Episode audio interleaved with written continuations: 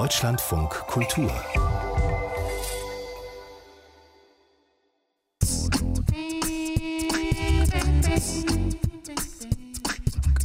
Let's talk about food.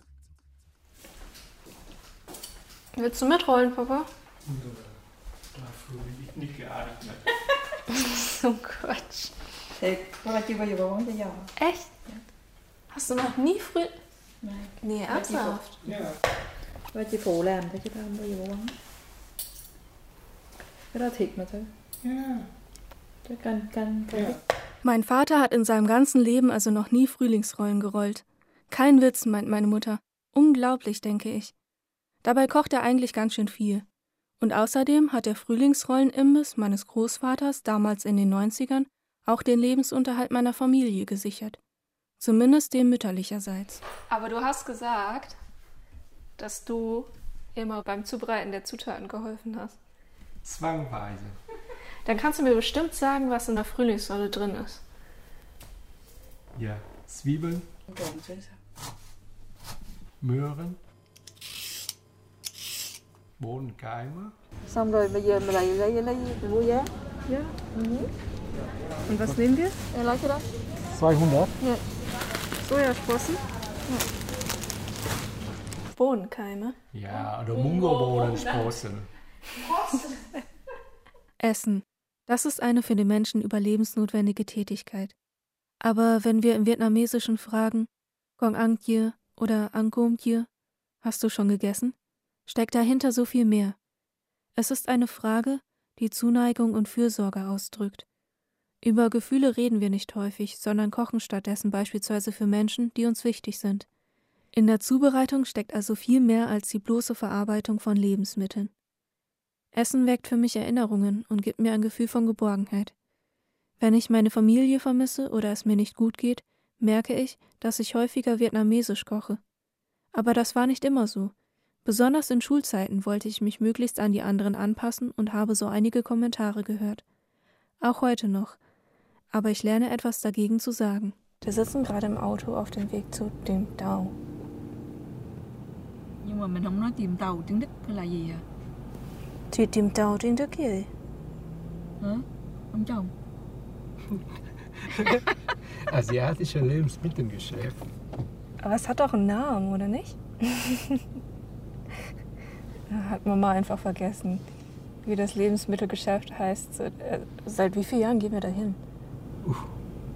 erste Mal, wo ich hingegangen bin, das ist bestimmt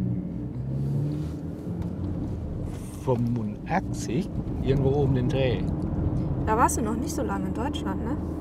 Nö, aber essen muss man auch schon, obwohl man noch lange in Deutschland ist. Trotzdem essen. Aber vietnamesisch essen. Schmeckt uns einfach mhm, ein bisschen besser. Doi, So, wir sind da. Jetzt müssen wir mal beeilen. Alo Vậy mình đi lại Mình lại mình lấy bánh tráng Giả giò Việt Nam Okay. Das sind übrigens die äh, Teigblätter, die Amoy immer verwendet hat, oder? Für die, die chinesischen für seinen. Còn muốn Ờ, gì? Em muốn rồi bánh tráng Việt Nam Con muốn bóng à, Ja, also Reisblätter. Äh, äh, Reispapier, genau, ja. dạ, Lại lấy lại lấy, lấy bánh tráng Việt Nam Reispapier. Ich stelle mir die Frage nach den Zutaten. Wo kommt das eigentlich alles her? Und wie lässt es sich mit meinem Gewissen und dem Wunsch, nachhaltig zu leben, vereinbaren? Ist es nachhaltig? Kann es nachhaltig sein? Wie ist es möglich, lokal zu kochen, wenn die Lebensmittel hier nicht angebaut werden können? Schließen sich Klimaschutz und diverse Ernährung aus? Wie können wir über nachhaltige Ernährung sprechen, ohne den Aspekt der sozialen Gerechtigkeit und diversen Ernährung auszuklammern? Und wie fühlt es sich an, wenn das Essen die einzige Verbindung ist, die man noch zu der Heimat der eigenen Eltern oder Großeltern hat? Brauchen wir noch was? Nè, cô vào giờ yes. Uh, xin câu Sao plan nữa? plan nữa đó. Ra ra ra ra ra Cắt sự trả tiền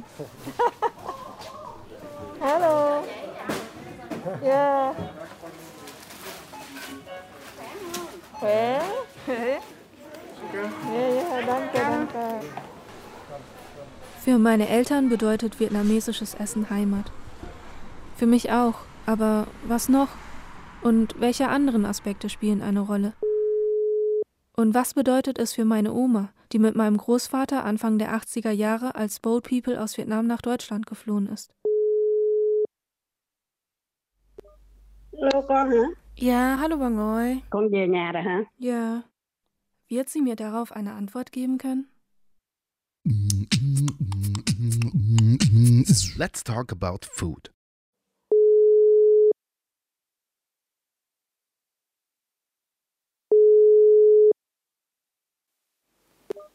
Lô con hả? Ja, hallo Bangoy. Con về nhà rồi hả? Ja, Bangoy sao? Bangoy có khỏe không? Vừa qua thì cũng mẹ rồi, cũng quên trước quên sau cũng lẩm cẩm rồi. Ich frage dich, wie es dir geht, und du erzählst mir, dass du vergesslich wirst und Angst davor hast, Oma.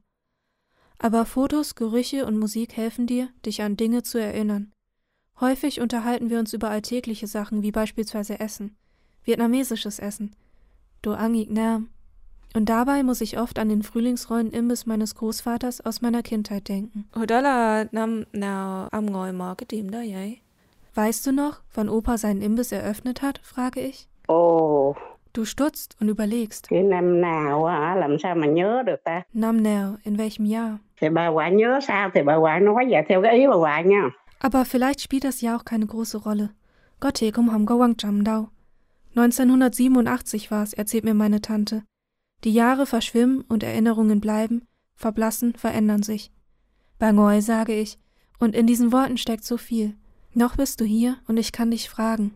Oder du mich. Con con nhớ cái lần bà qua Đức cái bà là làm cái bánh xôi chiên cái con nói ngoại ơi cái này ngon mà ngon nhiều lắm đó con biết cái bánh đó không?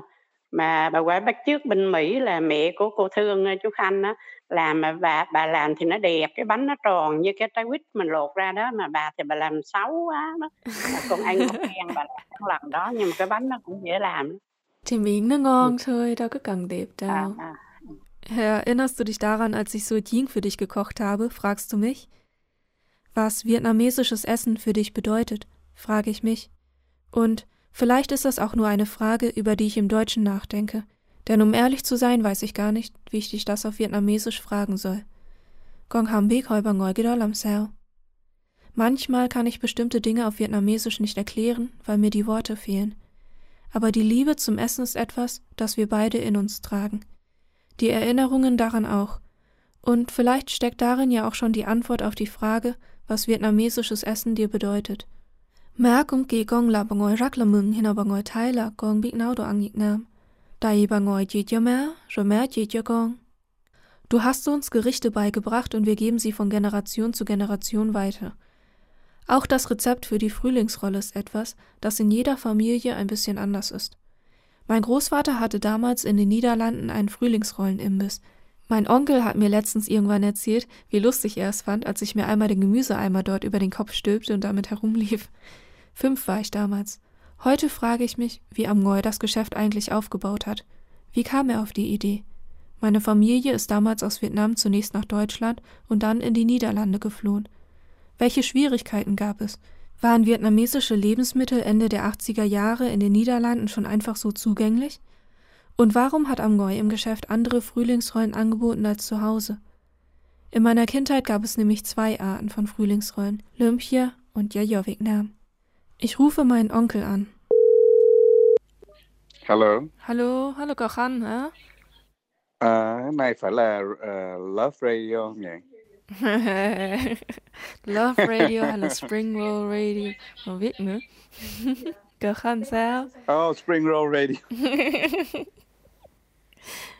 Bà ngoại nói con con ờ, con định ờ, hỏi về hồi xưa của ông phải không? Actually lúc đó là like ông không có formal education, không có làm gì xin việc khó không không? Cho nên thay vì ờ, con nhận tiền mà ờ, unemployment tiền mà thất nghiệp á, Für meinen Großvater war es wichtig, finanziell unabhängig vom niederländischen Staat zu sein. Er beschloss, einen Frühlingsrollenimbiss zu gründen. Leichter gesagt als getan. Dahinter steckten viele Überlegungen. Welche Möglichkeiten gab es? Der Schritt in die Selbstständigkeit bringt natürlich ein gewisses Risiko mit sich. Mein Onkel Gauchan erzählt mir, dass es zu der Zeit in den Niederlanden bereits VietnamesInnen gab, die Frühlingsrollen auf dem örtlichen Markt verkauften und das Geschäft lief nicht schlecht. Thường thường nó có mấy người người ta mới first start thì it could be a success, it could be a failure không biết Nhưng mà con làm mà good rồi mà thấy nhiều người người ta cũng try to do the same thing. Thì ông thấy cái đó là oh, that's that's uh, something mình làm được mình Việt Nam mình làm cho giò được mình bán mà cái đó tụi nó nó cũng thích không con nghĩ bên Hà Lan hay là bên Đức cũng vậy lúc đó nó bán mà pommes frites không cái market đó nó đã develop rồi không biết còn chả giò là something new Im Vergleich zu Pommes waren Frühlingsrollen damals in den Niederlanden etwas relativ Neues. Es gab also schon einen Markt, bei dem die Nachfrage aber noch groß genug war. Mein Großvater kaufte sich einen gebrauchten Wohnwagen und baute ihn als Imbiss um. Aus Ersparnissen und Geld, das er sich von Bekannten lieh. Wie für viele Leute, die neu in ein Land kommen, war die Sprache für ihn, besonders bei bürokratischen Prozessen, eine große Hürde. Hus hat ihm damals geholfen, die Anträge auszufüllen. Er war ein niederländischer Freund meiner Familie, der eine Art Vormund für meine Mutter war, denn sie ist damals drei Jahre vor meinen Großeltern mit ihren älteren Geschwistern in die Niederlande geflohen und war zu dem Zeitpunkt noch minderjährig. Ohne Hus Hilfe bei den bürokratisch notwendigen Schritten hätte mein Großvater es nicht geschafft, seinen Imbiss zu eröffnen. Hus war zu der Zeit auch Mitglied des örtlichen Gemeinderates und setzte seine Stimme für ihn ein. Ja, mit der Jung. Äh, hallo Hus, hier ist äh, Laura, die Tochter von. Ah, Laura, ja, ja, moeder. Ja, ich, ich, ich äh, versuche Deutsch zu, zu sprechen, okay? Deine Mutter hat äh, mich angerufen und erzählt, dass, dass du mich anrufen wolltest. Okay, go ahead. Also meine Mutter hat mir erzählt, dass du damals meinem Großvater geholfen hast, äh, seinen Imbiss aufzubauen. Ja, ja, das stimmt. Kann ich dich fragen, wo du damals gearbeitet hast? Was hast du gemacht? Oh, ja, ich bin zwei, 92 und mein Gedächtnis ist nicht mehr so gut. Meine, my memory. Ja, ich habe geholfen, mit Adresse zu, zu finden, äh, Groß, von Großhändler, Bewilligungen von Gemeinde, solche Dinge. Ich liebte es, äh, ihnen zu helfen. Aber ich kann mich das nicht so gut mehr, mehr erinnern. Mhm, das macht nichts. das ist schade? Das ist ja auch lange her. Um genau zu sein, 34 Jahre seit der Gründung und 20 Jahre seitdem meine Familie den Imbiss verkaufte. Gattai Bermi Bomnam am Ngäumer Rea, Roi Gattai Hajab Nam La Bankitim Day. Vom umgebauten Wohnwagen zum kleinen Imbiss in einem Einkaufszentrum war es ein weiter Weg. Kalkulation, Zahlen, Kredite, Rechnungen, harte Arbeit setzen auf Qualität und gleichzeitig der Versuch und die Notwendigkeit, Gewinne zu erzielen, um die eigene Familie zu ernähren. đó à, thì cũng cũng có cái difficulty không không thì ông có giỏi tiếng thường thường mình làm mấy cái small business á, mà nhất là về food á, là cái main là family the không? Die ganze Familie war am Geschäft beteiligt und rollte zu Hause Frühlingsrollen, half beim Zubereiten der Lebensmittel und im Geschäft beim Verkauf. Ich bin froh, dass ich meine Familie einfach anrufen und sie fragen kann, wie es damals war, um zu verstehen, wie sie für sich und damit für uns ein Leben hier aufgebaut haben. Dafür habe ich großen Respekt, besonders, dass mein Großvater sich in die Lebensmittelbranche wagte, ohne vorher Erfahrung in diesem Bereich zu haben. Viele Möglichkeiten hatte er damals nicht. Mein Vater erzählt mir, was für meinen Großvater das Wichtige in seinem Geschäft war. Ông Ngòi hat immer Hauptaugenmerk auf Qualität gelegt. Das heißt, Fleisch kauft er direkt von dem Schlachthof in der Nähe. Eier kaufen die von Bauernhof, Gemüse und so weiter. Kauft Ông Ngòi von Großhandeln. Das sind auch ziemlich frisch. Wie weit die Wege, Transport und so weiter für Ông Ngòi ist ja erstmal zweirangig. Erstmal muss das Geschmack stimmen und nicht auch die Umweltaspekt und so weiter. Und das ist ja genau das, das vietnamesische Essen auch genauso. Man versucht man ja ein Heimatgefühl, wie auch immer, das Essen an Erinnerung zu haben, wenn das Essen nicht so wie in Vietnam schmecken. wie kannst du daran erinnern? Gar nichts. Wir sehen ja. Ist das für dich wichtig? Was für mich wichtig? Dass es so schmeckt wie in Vietnam? Ja klar, in erster Linie, wenn ich vietnamesische Essen äh, oder gekocht hat oder selber gegessen hat, dann möchte ich schon gerne. Genauso wie in meiner Heimat. Also ich sag mal, ziemlich nah rankommen. Du, du wirst ja nicht äh, alles gleich bekommen wie, wie in, in, in Vietnam. Aber versuch wenigstens alles näher ranzukommen. Deswegen, wenn wir, wenn wir vietnamesische Essen gehen, dann suche ich auch vietnamesische Geschäft, aber original. Oder original gekocht. Ja? Und nicht irgendwo abgefahren mit Pho und äh, hier Minz oder was. Da kommt ja nicht in Frage. Aber sowas kommt im deutschen Fernsehen. Ne? Ist ja so. Bei deinen deutschen Lieblingsköchen kommt das da im Fernsehen. ja, und, und, und, trotzdem, und trotzdem ist das ja äh, keine, keine Essen, kein vietnamesisches Essen für mich. Was würdest du dafür geben, nochmal den Geschmack zu haben? Ach, was würde ich geben, weiß ich nicht. Ich fliege nach Vietnam hin, dann habe ich das Geschmack. Sehr günstig. so einfach, ne? Ja, das ist um den Aspekt, ne? Dafür fahre ich vielleicht zwei Jahre im Fahrrad und mit, mit dem Auto spare ich mein CO2 rein. Ne? Dann kann ich einmal nach Vietnam hinfliegen und dann da verreisen und wieder zurück. Oder? Trotzdem bin ich ja nicht umweltunfreundlicher als viele andere Leute, die Tag ein, Tag auch mit dem Auto zum Supermarkt hingehen. Nur ich habe andere Priorität. So sieht das aus, ne? Das ist alles relativ.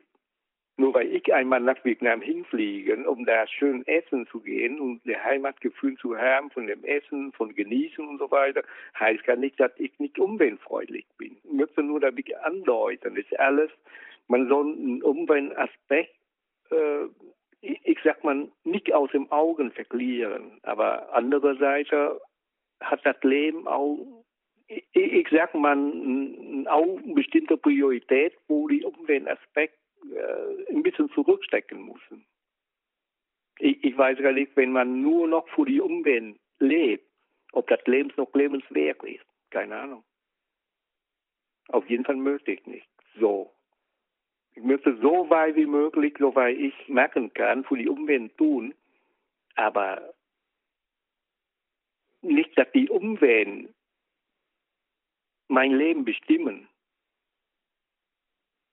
Zu meiner Zeit, wo ich in Vietnam gelebt habe, das ist ja, die Umwelt ist ja ein Luxusware, die man erlauben kann, aber nicht, wenn man Hunger hat. Also Umwelt ist wirklich für Länder mit höheren Lebensstandards, aber nicht an den armen Ländern. Natürlich, aber wenn du dich in der Position befindest, dass du darüber nachdenken kannst, gehört das dann nicht auch zu deiner Verantwortung? Ja, ja, klar. Deswegen sage ich ja. Das ist ja ein Teil unserer Verantwortung, dadurch, dass wir jetzt in diesem Land hier leben und darüber nachdenken können. Klar, weil wir ja hier genug haben. Mein Großvater stellte sich damals noch andere Fragen. Er passte seine Gerichte dem Geschmack der NiederländerInnen an. So gab es in meiner Kindheit zwei Arten von Frühlingsrollen: Lumpia und Jajovik-Nam. Lumpia waren die, die er verkaufte, die die NiederländerInnen als Frühlingsrollen kannten und die sich wirtschaftlich lohnten. Der Hauptunterschied bestand in den Teigblättern. Damals waren chinesische Teigblätter günstiger und leichter zugänglich als vietnamesisches Reispapier und auch die Verarbeitung schneller. Jajovik-Nam mit vietnamesischem Reispapier aßen wir nur zu Hause. Auch die Frühlingsrollensoße war im Geschäft weniger scharf und eine Rolle für die NiederländerInnen nur ein kleiner Snack für zwischendurch. Mittags gab es gebratene Nudeln, Banh Mi, ein Beleg französischer Kolonialgeschichte in Vietnam, die das Baguette brachten. Gebratenen Reis und Saté gab es ebenfalls und alle Gerichte natürlich auch vegetarisch. Für meinen Großvater war der Imbiss mehr als nur ein Geschäft. Es war ein Ort, an dem er Menschen traf. Ông thích bán tại bán cũng gặp mấy người quen người ta tới ăn người ta cũng thích ông ừ. thì mình làm mình làm good mình uh, mình friendly mình uh, thoughtful thì người ta tới nhiều không you, you build like a personal connection Es war für ihn ein Ort für Begegnungen. Ừ. Cái đó, ông làm ấy, tội, ông làm chừng mà cũng good. Mein Großvater arbeitete, bis er an Krebs erkrankte. Ông mới vô bệnh viện mình chừng ông ông sick á thì sau đó là cô thị đâu có làm nổi đâu thì mình phải force mình sell cái đó Mit seinem Tod entschied sich meine Familie, den Imbiss zu verkaufen. mình sell cái business nhưng mà that's, that's how ông ông làm và Fragen, die er sich beim Verkauf stellte, spielen auch heute noch eine Rolle. Inwiefern hat sich die Zugänglichkeit von Lebensmitteln verändert? Welche Lebensmittel lassen sich auch heute in Deutschland anbauen, trotz unterschiedlicher klimatischer Verhältnisse? Welche Fragen und Gedanken stellen sich Menschen, die heute ein Lebensmittelgeschäft oder Restaurant hier in Deutschland führen?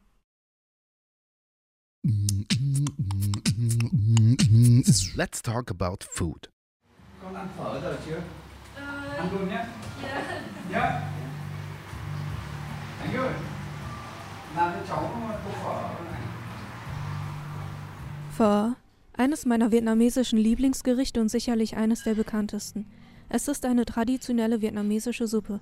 Meine Eltern kochen sie oft stundenlang mit Rinderknochen, Zwiebeln, Ingwer, Zimt, Sternanis und Koriandersamen. Ich sitze bei Bergweg in seinem Restaurant in München. Coconut Bowl steht draußen an der Tür geschrieben. Es ist sehr gemütlich. An der Wand hängt ein Bild von Frauen in Yai, dem traditionellen vietnamesischen Kleid. Hinter mir in der Küche brutzelt es und der vertraute Geruch von vietnamesischem Essen schwebt durch die Luft. Bergweg ist ein Bekannter eines Freundes. Ich treffe ihn bei meiner Suche nach der Frage, ob und wie Gerichte authentisch und nachhaltig hier in Deutschland zubereitet werden können. Aber was hat Bergweg überhaupt nach Deutschland geführt? Hồi nào bác uh, bên Đức vậy?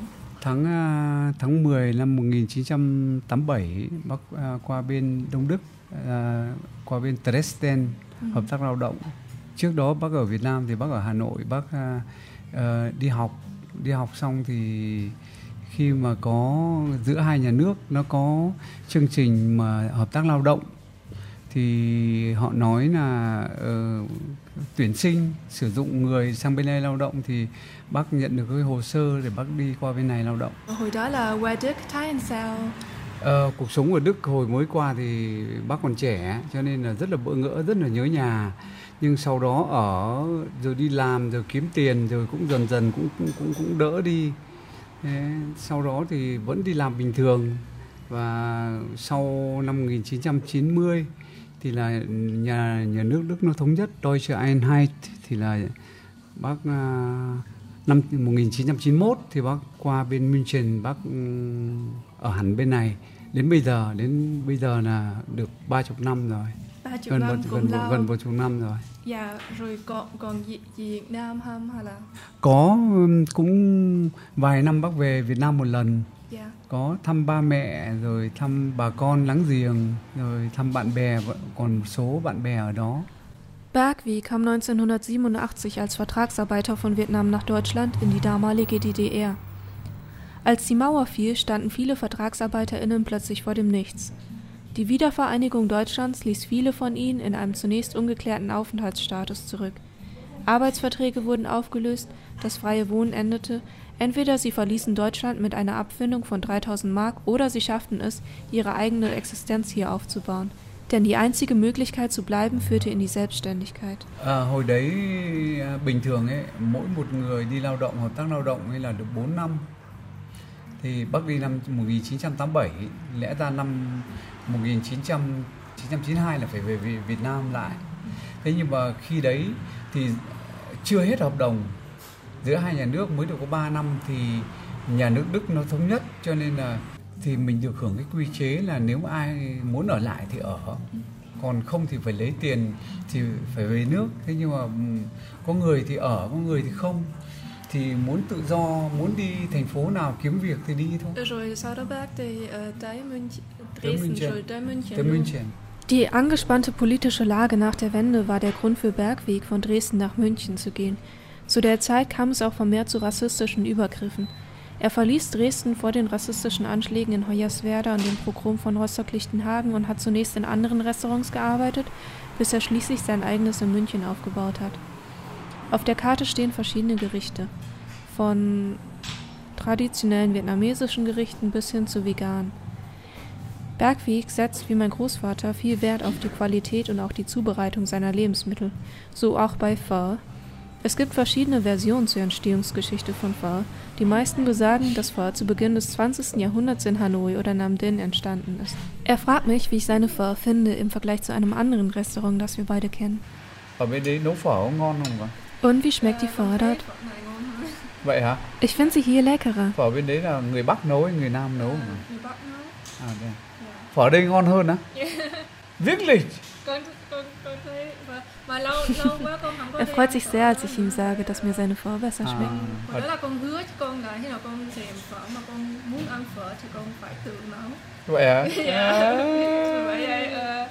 con cũng ăn phở, tìm phở nữa. Bergweg ist damals zurück nach Vietnam gegangen, um die Kunst des Vorkochens zu erlernen. Nấu phở phải đi học. Bác phải về Việt Nam bác học. Mình nấu cái cách ở Việt Nam thôi nhưng mà bên này nó nhiều xương nữa, nhiều knocken nữa thì nấu nó mới ngon. Phở nó mới thơm được. Für meinen Vater ist das der einzige Ort, an dem er wirklich authentisch vietnamesisch essen kann. Und für meine Mutter, was ist ihr bei Pho wichtig? Hello con gái, Hallo Mami. xong chưa? Ja, rồi. Làm sao, nó có thành công không? Ừm, cũng được. Nhưng mà nó mau chín phải không? Dạ, nó mau chín. Cảm ơn mama chị cho con cái cách làm. Đâu có gì đâu. Cái cái cái còn còn cái cái cái cái ờ, cái ngon hay là không ngon là cái cái um, ờ, cái lúc mà con con nếm theo con vừa ăn con biết không? Rồi mama nghĩ khi nào mình đi ăn ở đây là nó có authentic không? Nó có giống như ở Việt Nam không? Hay là nó khác? Hay là cái đó cho mama gì? Ừm, tùy người nấu con biết không? Có người nấu giống thì giống, ngon thì ngon, còn có người nấu không có ngon. Giống như con gút cốt với là select cốt ta kiếp ba. Chỗ nào ăn ngon thì mình thì mình thấy ok, còn chỗ nào không ăn ngon thì mình mình không trở lại thôi.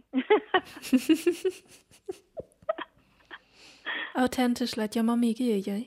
authentic cho mấy mai là dạ ngon mà đầy đủ có như là rau hay là mùi vị giống như mình ăn mà mình, mình quen mà có đầy đủ hết á không biết không trong mùi tô phở thì mình phải có rau quế có ngò gai có giá có chanh có ớt có coi như là tương ngọt tương ớt nước mắm cái đó là những cái phút tá mà để làm authentic còn những không có cái đó là không có đầy đủ không có authentic Authentisch.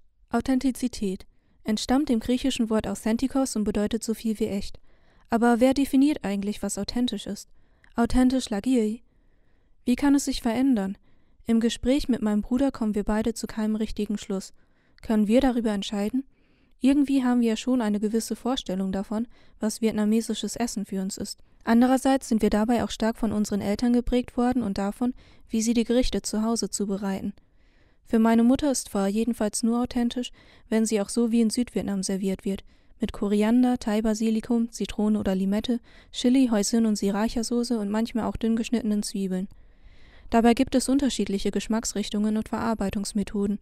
Wenn meine Eltern von Pho sprechen, denken sie an Pho Bo aus dem Süden, also Pho Saigon. Andere vielleicht an Pho He oder Pho Hanoi. Und dann gibt es noch zahlreiche Variationen auch ohne Brühe. Es kommt aber nicht nur auf den Geschmack an. Ich, sag mal, in, in Vietnam ist ja, ist ja anders als zu Hause. Vor Ort schmeckt das besser. Das, das, das ist immer so, dass die Atmosphäre und die Umgebung, auch, auch die, die Sprache rundherum, dass die rundherum um dich ja vietnamesisch gesprochen hat. Und du hörst das ja, du hast das Gefühl, dass das ja besser ist. In Wirklichkeit, wenn man analysieren, ob das wirklich besser ist, weiß ich nicht. Auf jeden Fall ist aber gefühlmäßig, ist das, das in Vietnam besser schmeckt. Ne? Dazu gehört auch, wie wir essen, also unsere erlernten Verhaltensweisen, was gesellschaftlich akzeptiert und angesehen wird und was nicht. Im Hort habe ich anders gegessen als zu Hause. In Vietnam anders als in Deutschland. Und, und so ist das ja original. Für mich kommt ja hier in Deutschland äh, von dem Geschmack her nur näher ran. Also. Davon abgesehen, dass die Gerichte hier manchmal einfach nicht so zubereitet werden können wie in Vietnam, werden manche Gerichte hier auch nicht verkauft, sondern wir kochen sie selbst zu Hause, wenn uns danach ist.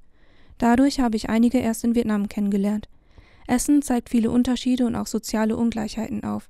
Es zeigt die sozialen Gruppen und Klassen auf, in denen wir uns bewegen, was wir uns leisten können und was nicht, gesellschaftliche Erwartungen und bricht mit ihnen. Es gibt unzählige Codes in unserer Gesellschaft. In Vietnam schlürfen und schmatzen wir beispielsweise, was ein Zeichen dafür ist, dass es uns gut schmeckt. Außerdem entfaltet sich so erst der richtige Geschmack. In Deutschland ist es hingegen ein Tabu. Wenn eine Person mich oder ich sie zum Essen einlade, dann öffnen wir uns also in einer gewissen Weise.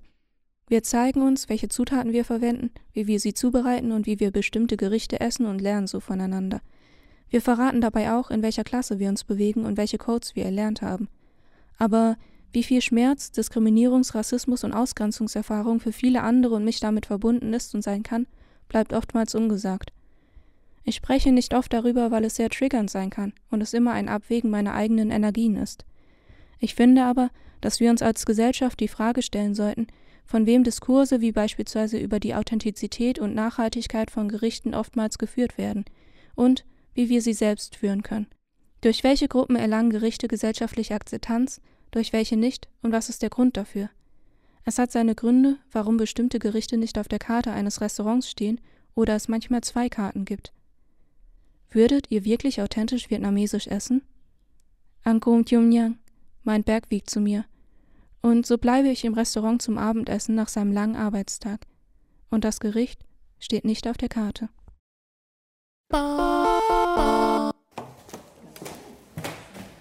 Ist es kalt draußen? Ich weiß nicht. So, ich habe geguckt und es sollen 21 Grad sein. 21 Grad. Ich bin mit Tine in Leipzig und wir machen uns gerade auf den Weg zum Einkaufen. Unser Ziel ist das Don Suan Center, denn dort ist die Auswahl an südostasiatischen Lebensmitteln größer als in der Stadt, in der ich gerade lebe. Da gibt's nämlich genau zwei Möglichkeiten für die vietnamesische Küche einzukaufen. Eine davon lernen wir später noch kennen. Ở vai mà có team Việt Nam và một team Tàu. Bên ai mình muốn nấu đồ ăn Việt Nam ở Leipzig – Heute wollen wir gemeinsam in Leipzig vietnamesisch kochen. Ban Seo, eine Art herzhafter vietnamesischer grosser Crepe. Aber dazu später mehr. Erinnert ihr euch noch daran, als ich darüber nachgedacht habe, was vietnamesisches Essen mir eigentlich bedeutet? Gong Nha Ham?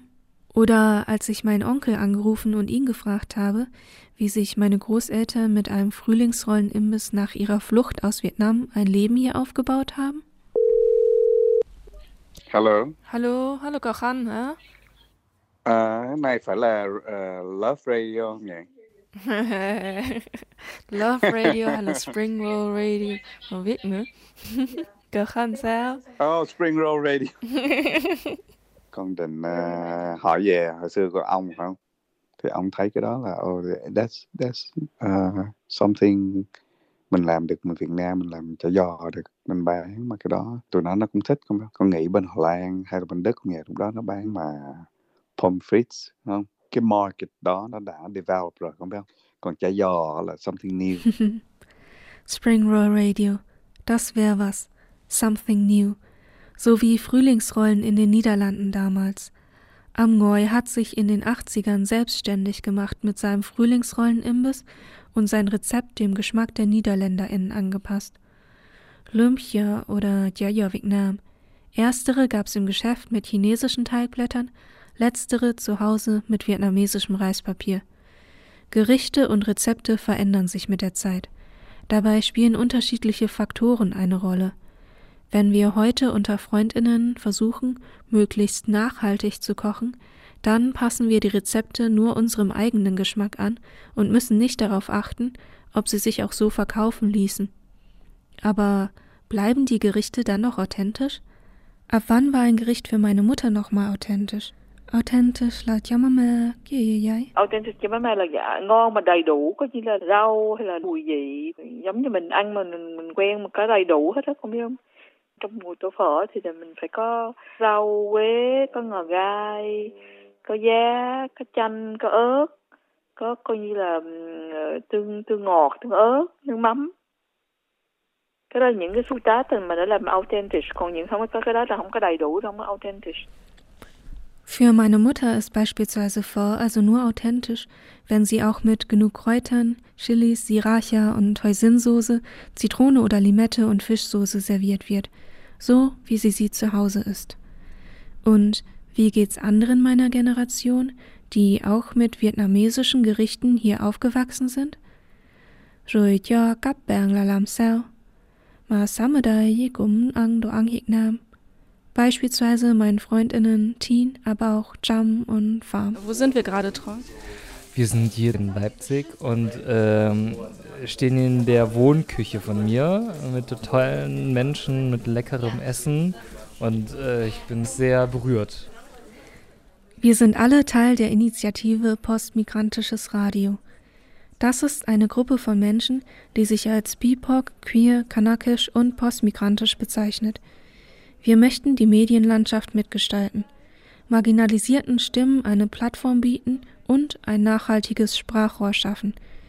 Für Diskurse über Politik, Popkultur und andere Themen, die uns beschäftigen. Ein bisschen aufgeregt sind wir alle, denn heute treffen wir uns teilweise zum ersten Mal in Real Life, nachdem die Treffen vorher online stattgefunden haben. Was natürlich nicht fehlen darf? Richtig gutes vietnamesisches Essen. Und das am besten nachhaltig. Này làm bánh xèo chay.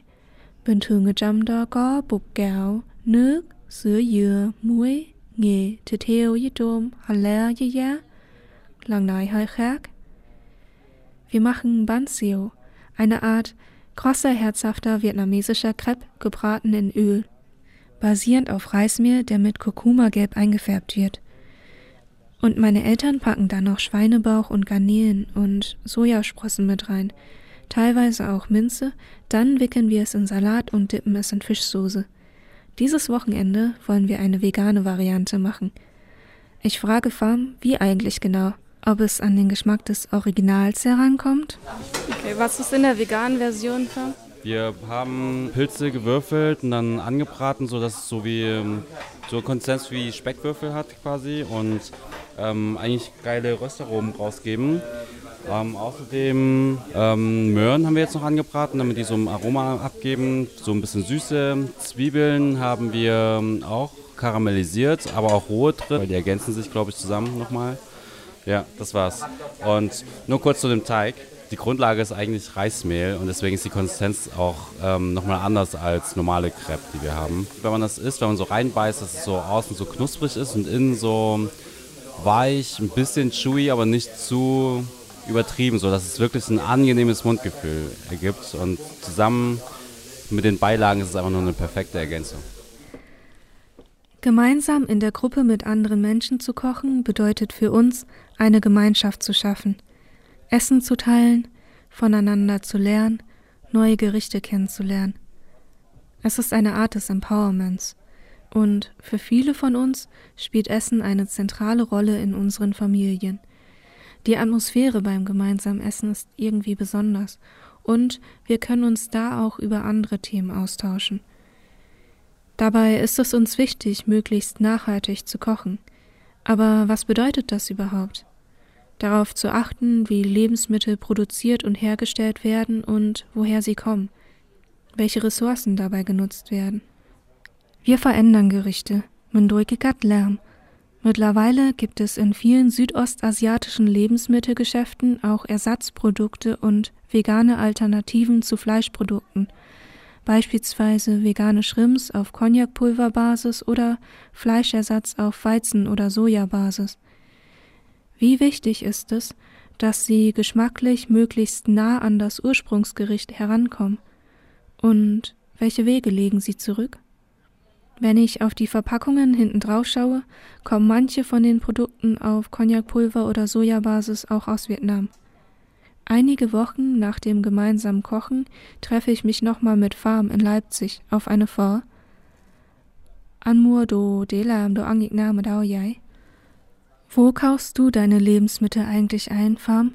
Beispielsweise Tofu. Wo kaufst du deinen Tofu?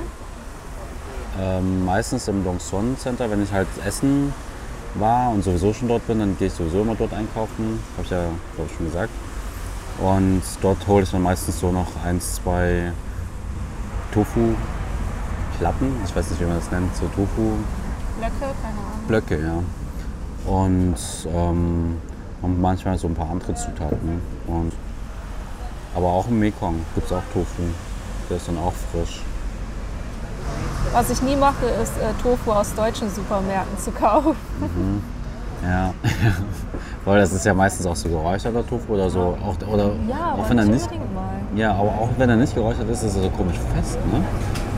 Komisch, äh, so, es hat so eine weirde Konsistenz, finde ich. Und schmeckt auch gar nicht gut. Die Sache mit dem Tofu. Tofu aus deutschen Supermärkten schmeckt uns einfach nicht. Und so richtig authentisch ist er für uns irgendwie auch nicht. Mit meinen Eltern habe ich immer den Tofu aus meiner Heimatstadt gekauft. Der wird dort lokal in Deutschland von einer chinesischen Firma für asiatische Supermärkte produziert. Jetzt beziehe ich bei einem vietnamesischen Concept Store in Weimar einen Tofu, der in Berlin hergestellt wird. Und wie ist das mit Gerichten, die wir außerhalb von zu Hause essen? Ab wann sind sie authentisch? Also wenn wir jetzt mal zum Beispiel wieder da Sokachur nehmen, Mhm.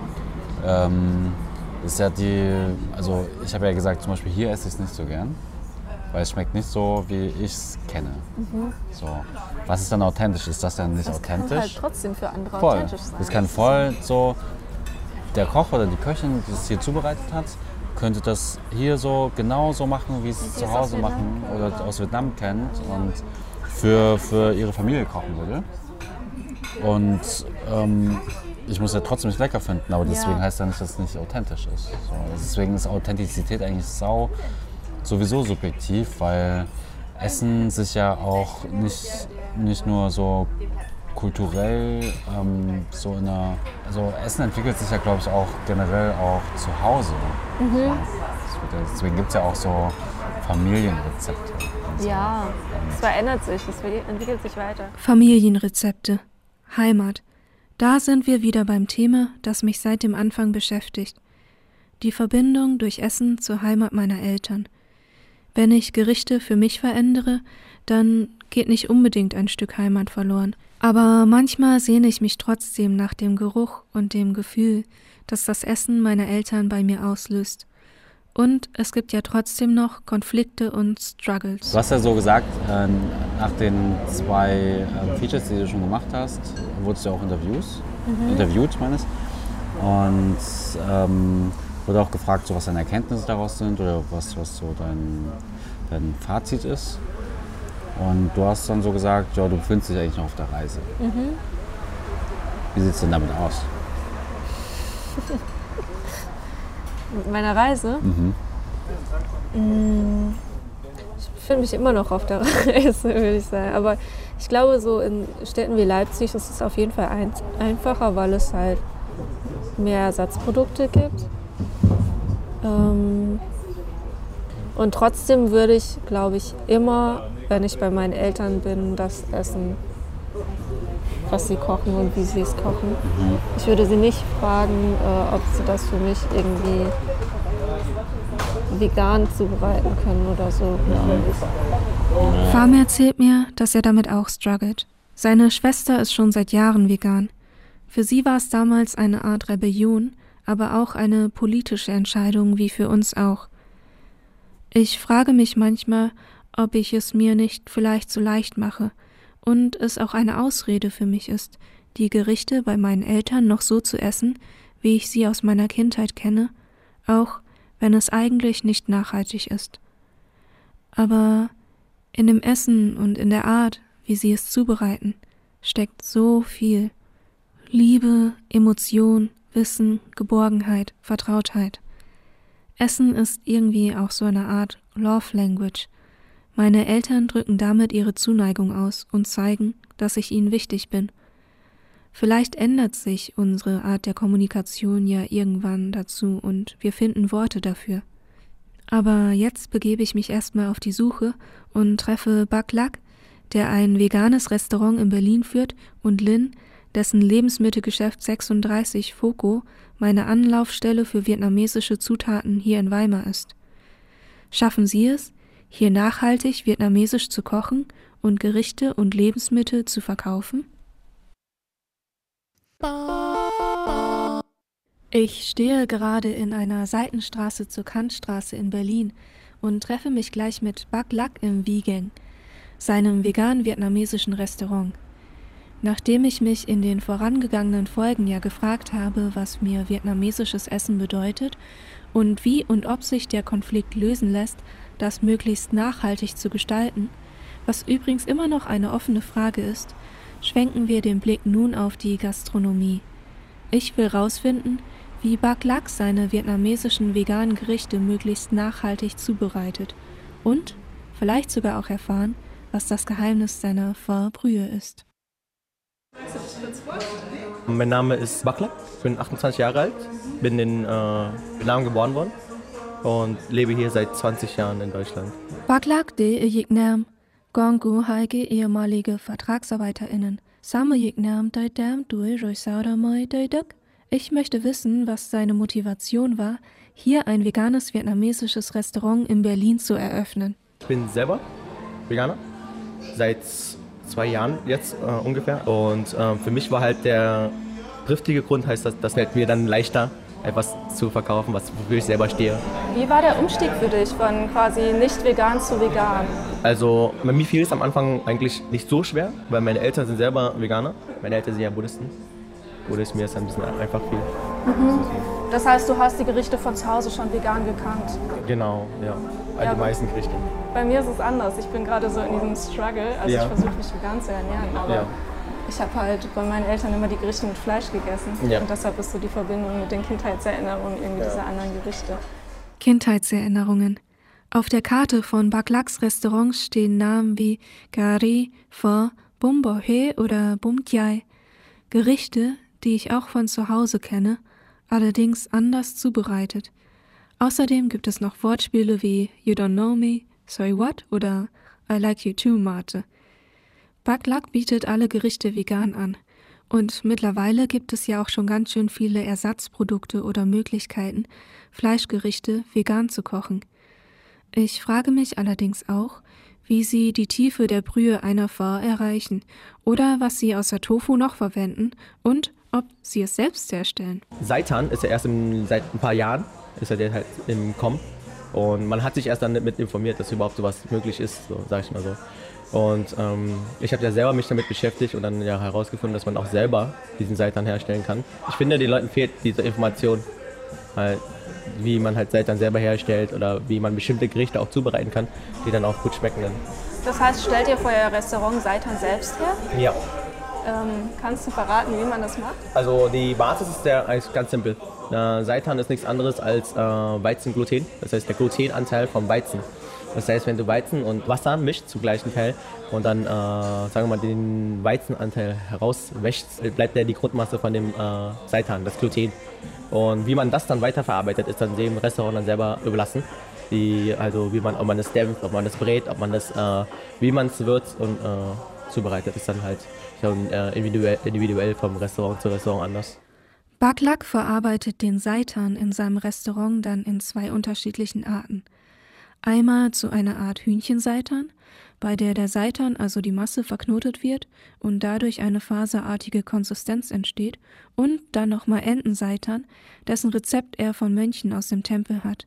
Ich frage ihn nach der Pho-Brühe, denn für alle aus der ersten Generation, mit denen ich bisher gesprochen habe, also meine Eltern, meine Familie und auch Bergweg, der sein Restaurant in München hat, ist eine Pho nur so richtig authentisch, wenn sie stundenlang mit Rinderknochen gekocht wird. Bergweg ist sogar damals extra nochmal nach Vietnam gegangen, um die Kunst des Pho-Kochens zu erlernen. Wie macht es Baklak vegan? Aus unserem bisherigen Gespräch habe ich entnommen, dass er versucht, möglichst nah an den Geschmack der Fleischgerichte ranzukommen. Ist es dann noch authentisch? Und wenn nicht? Ist es auch nicht schlimm, oder? Was ich mich noch frage, ist bei der Brühe, Ja. quasi so den Fond, wie kriegt ihr den so geschmackvoll?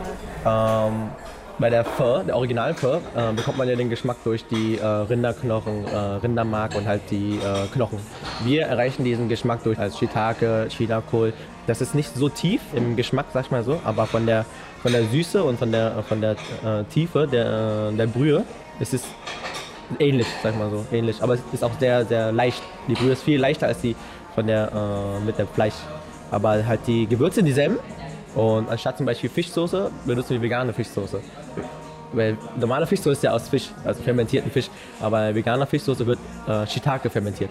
Genau. Also Shiitake stellt eine sehr wichtige Basis für die vegane Küche, sag Aber. Shiitake, mit Shiitake erreicht man nochmal so Genau. einen volleren Geschmack. Genau. Also Umami. Uma, die Umami, genau. Umami, genau. genau, ja, genau. Umami. Die fünfte Geschmacksrichtung neben süß, sauer, salzig und bitter. Pilze, aber auch Tomaten sind beispielsweise Umami. Probiert habe ich Baklaks-Pho noch nicht. Neugierig bin ich allerdings schon. Die veganen Frühlingsrollen im Vegan kommen jedenfalls erstaunlich nah an den Geschmack der Frühlingsrollen ran, die ich auch von meiner Familie kenne. Ja, ja, Vietnam. Schon authentisch, würde ich sagen. Wobei das ja auch immer etwas Subjektives ist. Hồi đó là am ngồi mà tìm chả dò để. Es gab in meiner Kindheit zwei Arten von Frühlingsrollen, Lumpia und Jaja Vietnam. Mein Großvater Amgoy hatte in den 80ern und 90ern einen Frühlingsrollenimbiss, mit dem er den Lebensunterhalt für seine Familie verdiente. Und Baklaks Frühlingsrolle erinnert mich schon sehr an zu Hause. Das Restaurant Foco 36 in Weimar bietet ebenfalls vietnamesische Frühlingsrollen an und in dem gleichnamigen Concept Store kaufe ich immer alle notwendigen Zutaten dafür. Ich treffe mich mit dem Besitzer Lin in Weimar. Mein Name ist Nguyen Tuấn Linh, ja, komme aus Vietnam. Bin der Inhaber von 36 Foco und Shanghai Restaurant, sowie alles mit 36 Foco zu tun ist in Weimar. Foco bedeutet alte Stadt und 36 Foco ist in Weimar für mich die Adresse, zu der ich hingehe, wenn ich vietnamesische Lebensmittel einkaufen gehen möchte. Aber es gibt dort auch noch die Möglichkeit, vietnamesisch in einem Restaurant zu essen, in einem Gästinnenhaus unterzukommen oder ein Café zu besuchen. Was unterscheidet dein Lebensmittelgeschäft von anderen vietnamesischen Lebensmittelgeschäften? Genau wie unser Restaurant. Wir wollen das auch mit, mit Liebe, also eigentlich nicht nur einfache Lebensmittelladen. Wir wollen auch mit Design, ordentlich mit Atmosphäre verkaufen auch. Wie man sieht, diese Einrichtung haben wir auch nicht so wie einfach nur einen Laden, habe ein paar Regale rein, sondern wir wollen auch mit unserer Idee. Also ich weiß nicht, wie die, allein schon die Gäste, die das fragen, weil warum investiert das so viel rein? Das ist nur ein Lebensmittelladen. Und wir haben gesagt, naja, also wir finden das schön, wenn man einkaufen, genau wie diese Atmosphäre. Für uns ist das wichtig dann. Und natürlich die Sachen, es gibt auch überall, sagen wir mal irgendwo anders, aber diese Atmosphäre und diese, wenn man reinkommt, so einkaufen zum Entspannung, ist einfach nur noch reinkommen und, und Stress. Ich will was kaufen, was kochen, damit es schnell, schnell ist und so. Und bei uns, dass man einfach nur die Zeit nehmen, nebenbei die Einrichtung gucken und dann so, dass man einfach, ja, das ist mein Ziel eigentlich. Sich Zeit zum Einkaufen nehmen und durchschlendern. Das kann man in Lins Geschäft gut. Für mich ist das Geschäft ein Concept Store, der mit seiner warmen Atmosphäre, Einrichtung und den dort angebotenen Waren schon auch zum Stöbern und Verweilen einlädt. Alles ist genau durchdacht, von der Einrichtung bis zu den Waren, die dort angeboten werden. Viele der getrockneten Waren wie Kaffeebohnen oder Reis und Reisbandnudeln sind importiert. Es gibt aber auch frische Waren wie Kräuter und Tofu. Ich frage mich, welche Rolle Nachhaltigkeit bei Lin spielt. Im Restaurant, bei der Zubereitung der Lebensmittel, aber auch beim Einkauf und Verkauf seiner Produkte im Lebensmittelgeschäft und wo sie herkommen. Und unser, zum Beispiel unser Gemüse oder so, manchmal sehen wir auch regional ja, von, von auf dem Markt, dass wir auch hier regional machen. Ja, also wir haben wirklich so Garten, ein großer, 2000 Quadratmeter. Wir haben auch wirklich unsere Kräuter selber gepflanzt, also so wie Thai-Basilikum, Koriander, Minze und alles, so vietnamesische Minze im Sommer. Natürlich, in Deutschland geht das nur im Sommer. Wegen des Klimas. Genau, ja. Und haben wir das so gemacht. Also, weil wir haben immer Angst, zum Beispiel von anderen, zum Beispiel in Tschechien, die liefern bei uns. Im Winter müssen wir ja so machen. Manchmal aus Vietnam, Thailand, die schicken das hierher, aber halt, wir wollen im Sommer, damit wir auch kontrollieren können. Also was da ähm, wachsen, sagen wir mal so, weil wir selber essen. Die Kräuter, die sie im eigenen Garten anbauen, verkaufen sie auch, zumindest im Sommer, im Geschäft. Aber von wo werden sie sonst importiert? Und auch die anderen Waren? Und das ist eine ähm, Firma, die aus Holland. Holland, die liefern uns auch hier, weil wir haben so große, sag ich mal, Einkauf von Lebensmittelladen, deshalb werden die LKW hier und wir bestellen das auch und alles, ja. Nicht alles kann hier in Deutschland produziert und hergestellt werden. Diese Waren legen dann weite Transportwege zurück. Aber wie ist das beispielsweise mit Tofu? Den gibt's ja mittlerweile auch in deutschen Supermärkten, aber auch frisch in asiatischen. Wie steht Baklak dazu? Und welchen Tofu verwendet Lin? Sag mal selber persönlich bin ich nicht so der Freund von Tofu aus deutschen Supermärkten, weil äh, die sind zu, sag mal so, zu andere, die wurden anders zubereitet, die von dem Tofu, was man halt kennt, von dem asiatischen Restaurant hier. Den Tofu, den ich beziehe, sind Lehop, heißt die. Das ist Naturtofu. Der wird dann verpackt und dann in einzelne Behälter Und die kriegen wir dann geliefert. Oder ich gehe selber einkaufen, halt, damit ich halt die richtigen Tofu kaufe. Zum Beispiel, es gibt festeren Tofu, es gibt äh, weicheren Tofu. Zum Beispiel der weichere Tofu lässt sich äh, schneller frittieren, also besser verarbeiten, wodurch aber der Geschmack dann halt nicht äh, gewährleistet ist, sag ich mal so. Und ich greife mehr auf den äh, festeren Tofu, weil der, der dauert länger bei der Zubereitung, aber der Geschmack ist dann halt besser, sag ich mal so. Aber es ist jedem Restaurant halt äh, selbst überlassen, wie sie, was sie verkaufen möchten. In der vegetarischen Küche wird ja auch viel Tofu verwendet. Äh, und ihr verkauft Tofu in eurem Geschäft. Ist das der gleiche Tofu, den ihr auch äh, im Restaurant verarbeitet oder wo bezieht ihr den Tofu her? Mm, Ja, also wir nehmen eine Sorte Tofu von einem Geschäft, die das genau reinpasst. Zum Beispiel sogar mit Frühlingsrolle. Genau, Lehup, ja, genau. Das eigentlich passt bei uns, weil es auch eine vietnamesische Firma ist, die das machen. Die produzieren das in Deutschland oder in In Deutschland, ja. Mhm. Und es gibt ja noch also andere Firmen, deutsche Firmen, die Tofu produzieren, den bezieht ihr aber nicht, oder? Nur ähm, eigentlich das und das andere ist, ich glaube, eine Sorte haben wir noch genommen, die ein bisschen hart ist.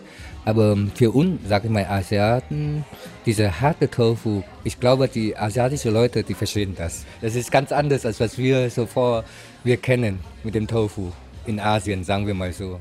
Tofu ist einfach nicht gleich Tofu und Geschmäcker unterscheiden sich. Die Struktur und der Geschmack des Tofus, der in deutschen Supermärkten angeboten wird, ist deutlich anders als der, den Lin und Baklak in ihren Restaurants verwenden und den ich mit Freundinnen zum Kochen benutze. Wir verwenden hauptsächlich festen Tofu, der hier in Deutschland von chinesischen, koreanischen und vietnamesischen Firmen hergestellt wird. Die Sojabohne bildet dabei die Grundlage für Tofu und Soja wird mittlerweile hier vor allem in Baden-Württemberg und Bayern angebaut. Da eignet sich das Klima nämlich gut. Aber Tofu lässt sich ja auch selbst herstellen. Wie eigentlich? Tofu kannst du ja auch selber herstellen. Deswegen. Aber der, der Prozess ist halt, sagen wir mal, sehr zeitaufwendig. Sag ich mal so. Die, die Schritte sind sehr einfach. Hast du es mal ausprobiert, Tofu selbst herzustellen? Einmal, also, man püriert hier einfach nur Sojabohnen und extrahiert halt die, die, die Masse, das ist diese Milch, die dann gekocht wird. Und die, äh, durch dieses Gerinde ähm, Sojamilch, da steht ja dieser Tofu und den presst man dann auf Masse, macht es mehr Sinn, als wenn man nur einen kleinen Block Tofu macht. Aber wenn du es selber machst, gewährleistest du, dass es halt nicht konserviert ist, so. Also, ist halt Bio dann. Wäre das langfristig vielleicht eine Option für euer Restaurant, auch Tofu selbst Ähm, ich sag mal so, für die Menge, die wir verkaufen, hätte ich zum Beispiel zwei Leute, die extra nur für Tofu, Tofu herstellen oder für Seitan herstellen, dann, dann ja. Aber so, ich sag mal so, für die äh, Wirtschaftlichkeit lohnt es sich nicht. Also wenn du so für den Tofu beziehen, ist auch nicht so teuer, als es selber herzustellen. Deswegen greifen viele auf die äh, fertigen Tofu auf, anstatt halt sich selbst herzustellen. Nachhaltige Gastronomie zu betreiben beinhaltet natürlich noch andere Faktoren und Fragen, als wenn ich jetzt privat versuche, mich möglichst nachhaltig zu ernähren und zu leben. Welchen Mittelweg hat Baglak gefunden? Das ist auch das Wichtige, dass halt man nicht nur für sich lebt, sondern auch für die nächste Generation. Nachhaltigkeit. Wir achten halt darauf, dass halt zum Beispiel die ganzen Sachen hier Bio, dass ja auch die lokalen äh, Geschäfte auch durchkommen. Weil wie gesagt, die Großkonzerne sind halt sehr stark, sag ich mal so, und drücken halt den, die ganzen Händler. Aber wenn man sich selbst als Gastronom dann durchsetzt und dann halt sich die Mühe macht, einkaufen zu gehen, die lokalen Unternehmen zu unterstützen. Deswegen.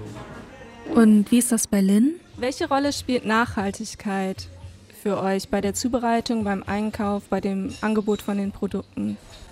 Ja, bei uns finde ich es auch also ganz gut. Wir sind eigentlich, ich glaube, der Ersten, die mit Mehrweg, genau wie unsere Getränke da vorne, Bubble Tea und sowas, dass wir auch nur mit Mehrweg, dass man so mit Pfandsystem das Mehrweg. Und das ist für uns ist ja mm, wichtig eigentlich. Also Nachhaltigkeit und wenn hier, wenn ich ehrlich bin, wenn hier alle Kräuter von auf dem Markt, alle Orten, also was wir haben, asiatisch, hätten wir auch hier lieber gekauft als irgendwo, ob ein bisschen teurer, aber dafür finde ich aber diese Frische und halt die Nachhaltigkeit mit dem so fahren und alles und so, spielt bei uns sehr große Rolle, sagen wir mal. Ja. Und das, ich glaube, die Freunde von mir wissen das auch. Also wir sind auch die Ersten, die essen, versucht wirklich die Zusatzstoffe. Natürlich manche Sachen, die wir auch nicht mm, beeinflussbar sind, aber bei dem Einkaufen oder andere, ja. Ich versuche auch die ganze besser zu machen, ja. Natürlich, du schaffst das nicht alles. Hm. Alles schafft man nicht. Kham go lam hơ thực đâu. Aber sowohl Lin als auch Baglak versuchen, ihre Geschäfte und Restaurants nach ihren Möglichkeiten und Gewissen möglichst nachhaltig zu gestalten. Für mich ist meine persönliche Reise noch nicht zu Ende. Ich habe einen Einblick in unterschiedliche Aspekte erhalten. Davon, was vietnamesisches Essen für meine Familie und Freundinnen bedeutet, warum so viele Emotionen daran hängen, dass Essen politisch ist und wie Gastronominnen versuchen, eine Küche, die ursprünglich nicht lokal war, möglichst lokal hier zu gestalten. Und wie ich selber möglichst nachhaltig vietnamesisch kochen kann. Ehrlich gesagt würde ich schon gerne wissen, wie es meinen Eltern schmecken würde, wenn ich Banseo für sie vegan koche. Vielleicht probiere ich es einfach das nächste Mal aus, wenn ich bei ihnen zu Hause bin. Ob dabei ein Stück Heimat verloren geht? Es gibt noch so viele Fragen, die in meinem Kopf herumschwirren. Aber vielleicht schließe ich hier erstmal mit der Frage, mit der ich begonnen habe. Ankom dir. Hast du schon gegessen?